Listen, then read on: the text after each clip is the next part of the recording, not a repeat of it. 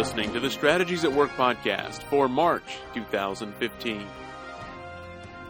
Today's episode is titled Insight into Working in Community. To build organizations that deliver excellent value to their customers, management must build with trustworthy workers who are bound together in a spiritually familiar relationship, brothers and sisters in Christ. Each worker must be committed to sacrificially serving, helping one another, and to executing his or her work based on obedience to the will and ways of Christ. Workers must have a profound sense that ultimate accountability is to Christ, who is the master of all workers, including managers.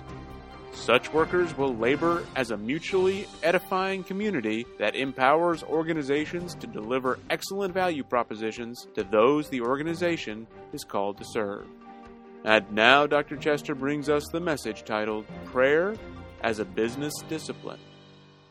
Well, this morning we want to continue talking about uh, the book of Colossians uh, and practices that flow from the seminal principle of Christianity, which is whatever you do in word, that is, whatever you say, and whatever work you do in every sphere of life, it should reflect Christ. It should be done in the name of the Lord Jesus, giving thanks to God the Father through him. So this is to me the seminal principle of Christianity embodies the seminal value of Christianity, which is love. It's rooted in the reality of Christ as the seminal source of all wisdom and knowledge. There's no true wisdom and knowledge that doesn't come from him. And it's rooted in the seminal theological understanding of Jesus Christ as indeed the second person of the Trinity, who is fully God, yet fully man, and he came to deal with the sin of man through his death on the cross, doing for man what man could never do for himself, doing for man what, what was required only God could do for man, which is to pay the price for sin and deliver us therefore from sin and death. So Paul has developed Christianity in this book very beautifully, very systematically. And now after chapter 3 verse 17, he's really gotten very practical most of us, uh, all we want to hear is what's happening after chapter 3, verse 17, because we just want the practice. We don't want the details. We don't want to know, you know, all that goes into those practices. But the Apostle Paul knows it's very important for us to really understand reality well. We have to understand the theory before we can really understand how to practice the theory well. So as he's gone through the practice beginning in chapter 3, verse 18, he started with a family. And then in verse 22 of chapter 3, he moved into the workplace and how workers should work. And in chapter 4, verse 1, he started talking about how bosses should function. And then he went into prayer as a practice and, and stressed the extreme importance of being devoted to prayer, obviously in all areas of life, including work. Uh, we may be quick to pray at church or quick to pray in our family, maybe, not all of us are, but some are but we typically are not quick to pray in the workplace. And if we are quick to pray in the workplace, it's all about our will and our ways. It's not about God's will and God's ways. And remember in chapter 1, he tells us it, with uh, the way he presents his heart for the, the Colossians that he has two prayers for them. The first prayer for them is the prayer that they would that they have come to Christ and realized the blessings of eternal life. In other words, they, he prayed the reality of Jesus Christ as your Savior. We're grateful he is our Savior. And then in verse 9 through verse 14 of chapter 1, he tells us a second prayer he prays for them. And this is the prayer of obedience. The prayer of the fact that Jesus is Lord. And the seminal idea of that prayer is that we will be filled with the knowledge of his will and all spiritual wisdom and understanding so that we may live a life that's, that pleases him. And there's four key traits of that kind of life, a life that pleases him. And number one is we bear fruit in everything we do. Number two, we grow in the knowledge of God. Number three, we're empowered with endurance and patience to run the race we've been assigned to run. And finally, we are joyfully thankful we've been delivered from the kingdom of darkness into the kingdom of light, and we had nothing to do with it. It was a free gift. So people that, that display those four traits are people that are pleasing the Lord, and the way you please the Lord is you have to be filled with the knowledge of His will. And so this book is really all about unpacking what that means. You know, Colossians 1, 4 through, uh, verse 9 through 14 are arguably the key ideas of the book, and everything else is the subset of that prayer. So now we get toward the end of the book, and he's given us a lot of great truth about how to walk in the will and ways of God. And now he gives us another truth, kind of like a final truth. And it's not to suggest that this in any way is a lesser important truth. It's a very important truth. It is the truth of community, living in community. And in fact, the rest of the chapter, which we're not going to cover it all today, we're only going to, we'll see how far we get. But the rest of the chapter is dealing with community. Paul's community, how he interacted with the community, how he related to them, how he saw them, how they worked together. All of those aspects are contemplated as he is is he's trying to share his heart about community with the Colossians and, by the way, the Laodiceans, because he encouraged this letter to be read to the church at Laodicea, which is a clue that he viewed this as a circuit letter. He viewed this as going beyond just one congregation. So let me read the text, and then we'll talk a bit about it here. Colossians chapter 4, verses 7 through 11. Tychicus will tell you all the news about me. He is a dear brother a faithful minister, and a fellow servant in the Lord. I am sending him to you for the express purpose that you may know about our circumstances and that he may encourage your hearts. He is coming with Onesimus, our faithful and dear brother, who is one of you. They will tell you everything that is happening here. My fellow prisoner, Aristarchus, sends you his greeting, as does Mark, the cousin of Barnabas. You have received instructions about him. If he comes to you, welcome him. Jesus, who is called Justus, also sends greetings. These are the only Jews among my fellow workers for the kingdom of God, and they have provided a comfort to me. So as Paul is now beginning to share about his community, the first person he talks about is Tychicus. Tychicus means faithful. That's an interesting uh, interesting name there. And you need to know that names are important. We know that from Genesis chapter 2, when the very first task that man was given to do, before he really even started working the garden, was to name the animals. And that means he was giving authority by God to define in some ways their traits, their characteristics, and their purposes. So man was given a lot of power, a lot of authority right out of the box. And so names are important what you name anyone, even if you're not conscious that, that you're naming them. If you have the authority, like a parent has the authority to name a child, by virtue of your authority, know, what you say over that child has meaning, has purpose, has significance. So Tychicus here turned out to be one of the closest friends of Paul. Now Tychicus and Onesimus, the first two people mentioned here in this text, are going to be the emissaries of this letter. They're the ones who are going to carry it back to Colossae. It's interesting that Epaphras, who is the man who apparently started the church and is with Paul at the time he's writing this letter, is not mentioned as the emissary. It is Tychicus and Onesimus. And I think there's a very special reason why that's true. First of all, Tychicus is arguably one of his Paul's closest relationships. He tells you and how he describes this man three levels of relationships he has with this man. Notice what he says. He says he is a dear brother. Now that word dear there is probably a weak translation because it's literally the word, uh, a derivative of the word agape. And you know agape is the biblical word for, for love.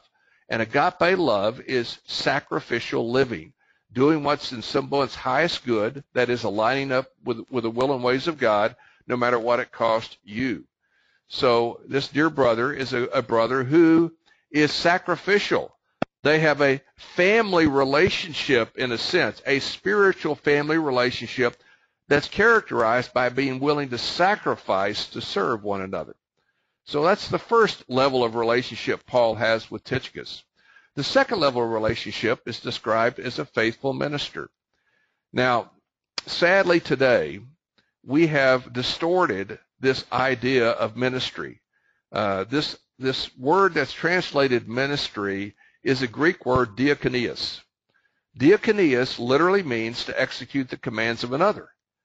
That's literally what it means.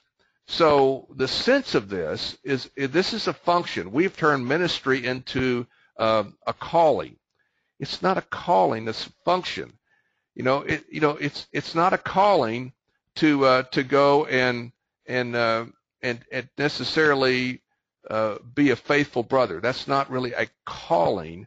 That is a relational state. That's a function of how you relate to someone. Well, ministry here is more of a task. It's referring to responsibilities like being a steward. It's not really a, a, a calling. We've turned it into kind of like the seminal calling. There's no greater calling than being called to the ministry. So I want to encourage all of us to not use that terminology, the ministry, because that's so full of misunderstanding today. In fact, it's almost kind of like using the word church. That, that word is so misunderstood today. You may note that I try to avoid using that word. I can't totally avoid it, but I try to minimize using it. I like to talk about gatherings and Christian communities or congregations, things like that, and that are not so misunderstood. But minute you say church, you know, people think buildings, uh, they think about their particular church, and the church technically is the universal church with a secondary understanding that it can refer to a local congregation. So likewise, ministry is misunderstood. So what I want to encourage us to, to do is recognize what he's really saying here. He is a faithful minister. That is a faithful person who executes the commands of another. And who else would that be? Would be Christ. So he's executing the commands of Christ. And apparently that's how he relates not only to the community of believers, to brothers and sisters in Christ, but to those outside. I'm executing Christ's commands to everyone that I relate to. That's how I live. This is the state of my being. This is what I do. This is a task that I perform is I go execute the will of God according to the ways of God relative to everyone. So he is faithful. He's consistent. This is how he lives.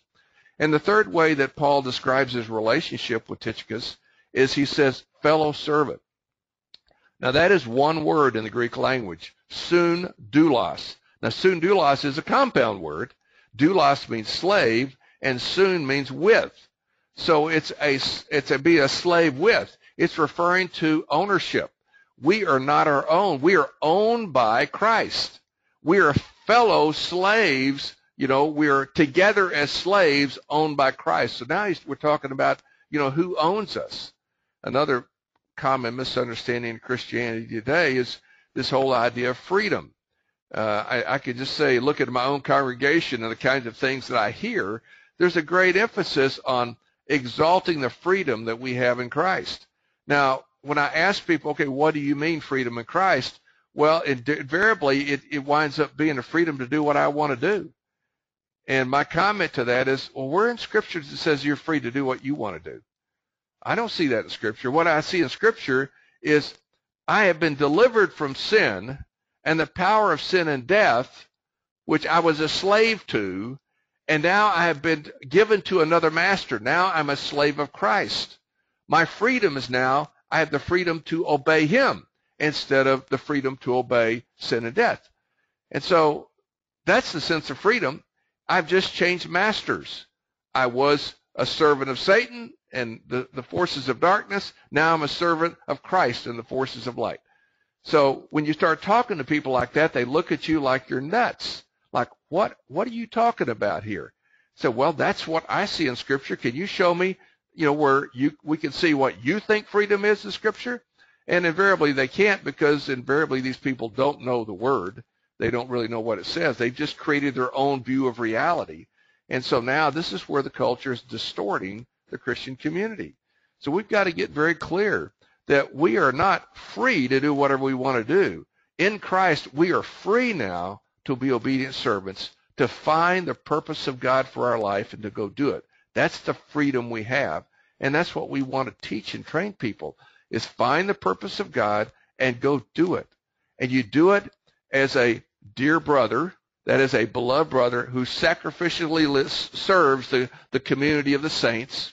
You do it as a faithful minister executing the commands of Christ to everyone, those in the body of Christ and those outside the body of Christ, always faithfully serving Christ's commands in everywhere you go. And you recognize always that you are owned by Christ. You are not your own. You've been bought with a price. So he's describing this incredible deep relationship he has with Tychicus. It's very deep in the Lord, profound understanding of reality and how to live in reality. And then he goes on to say, I'm sending him, Tychicus, to you for the express purpose that you may know about our circumstances. Now, why is that important?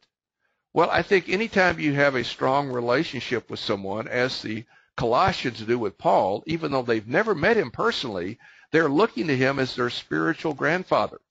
And they're looking for wisdom from him. They're looking at his circumstances. He's in prison.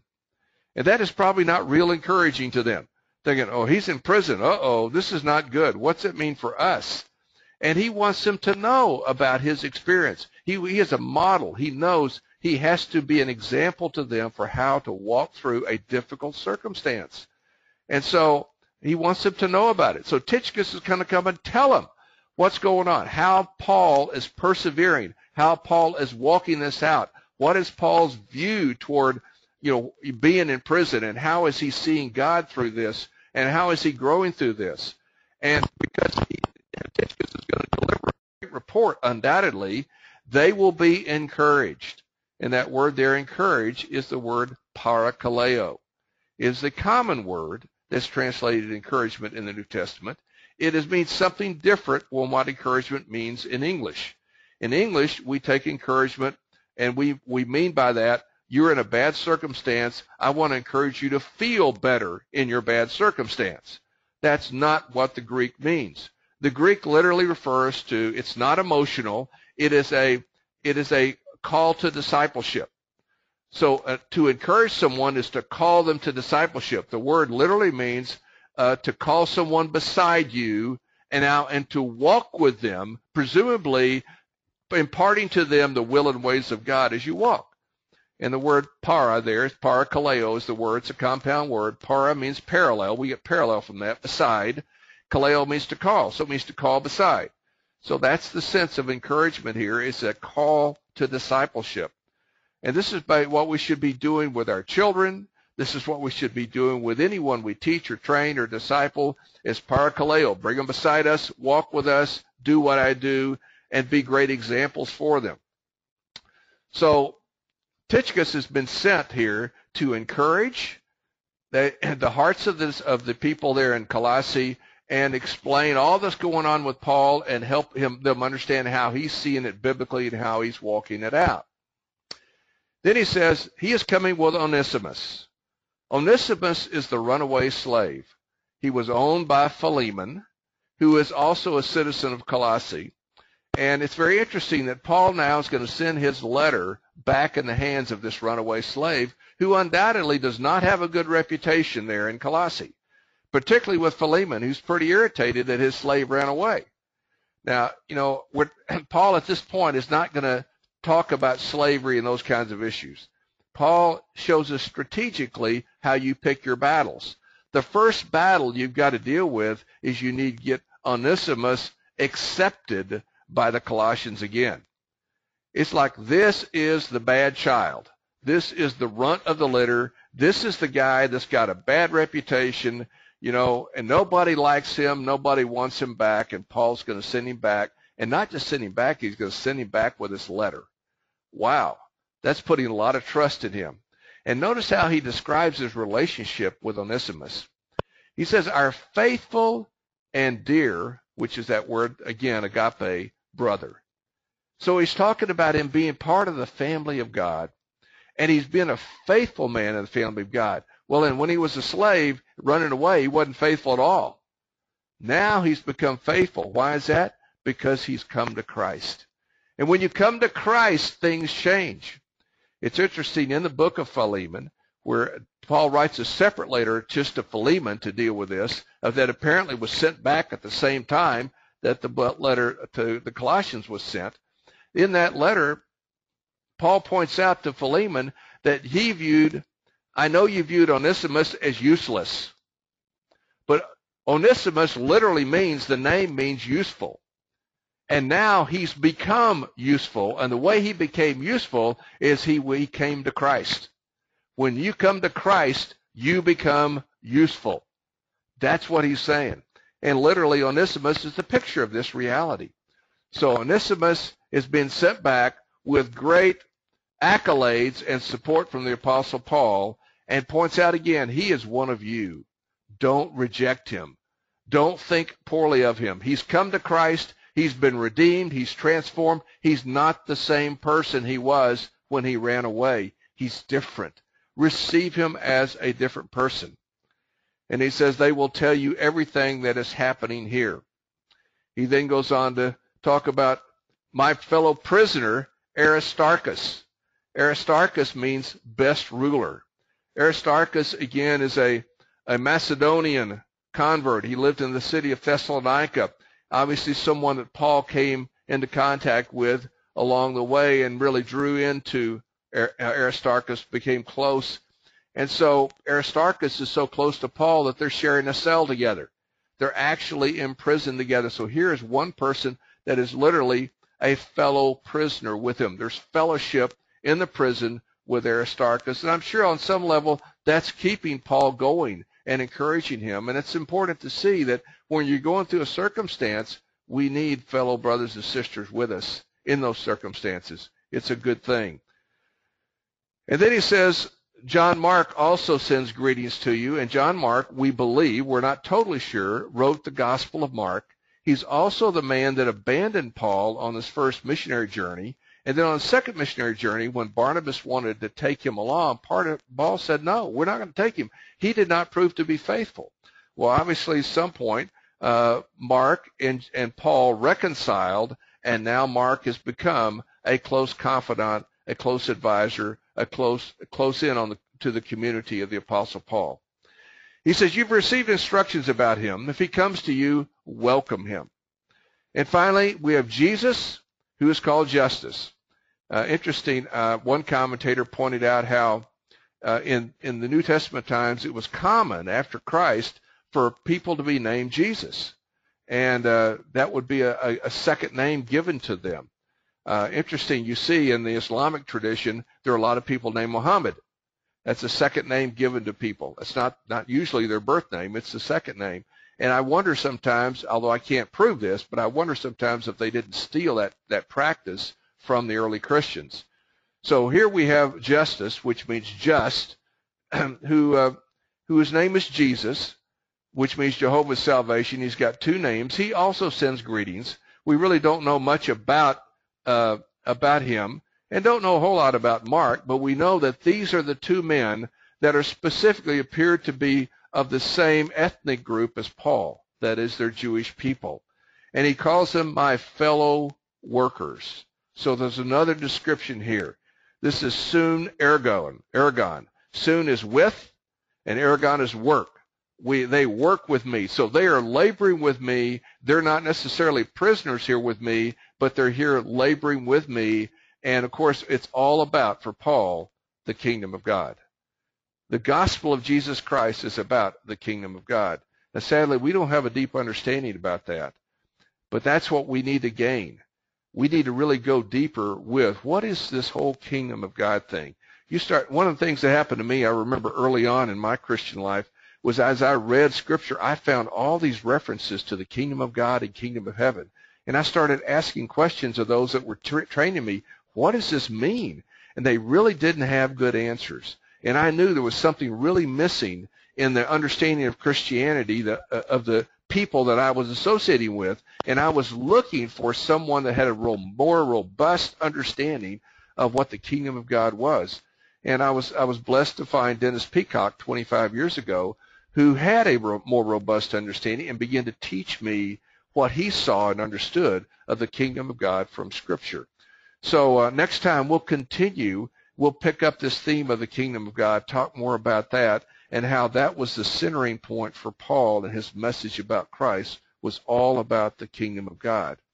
But in the process, let's keep in mind that one of the great practices that we're seeing here in Colossians is we must practice community. We must live in community. We must learn how to be interdependent if we're going to live well. And we're going to be obedient to the seminal commandment that whatever we say and whatever we do, we must do it in the name of the Lord Jesus. May we have grace to do that well in Jesus' name.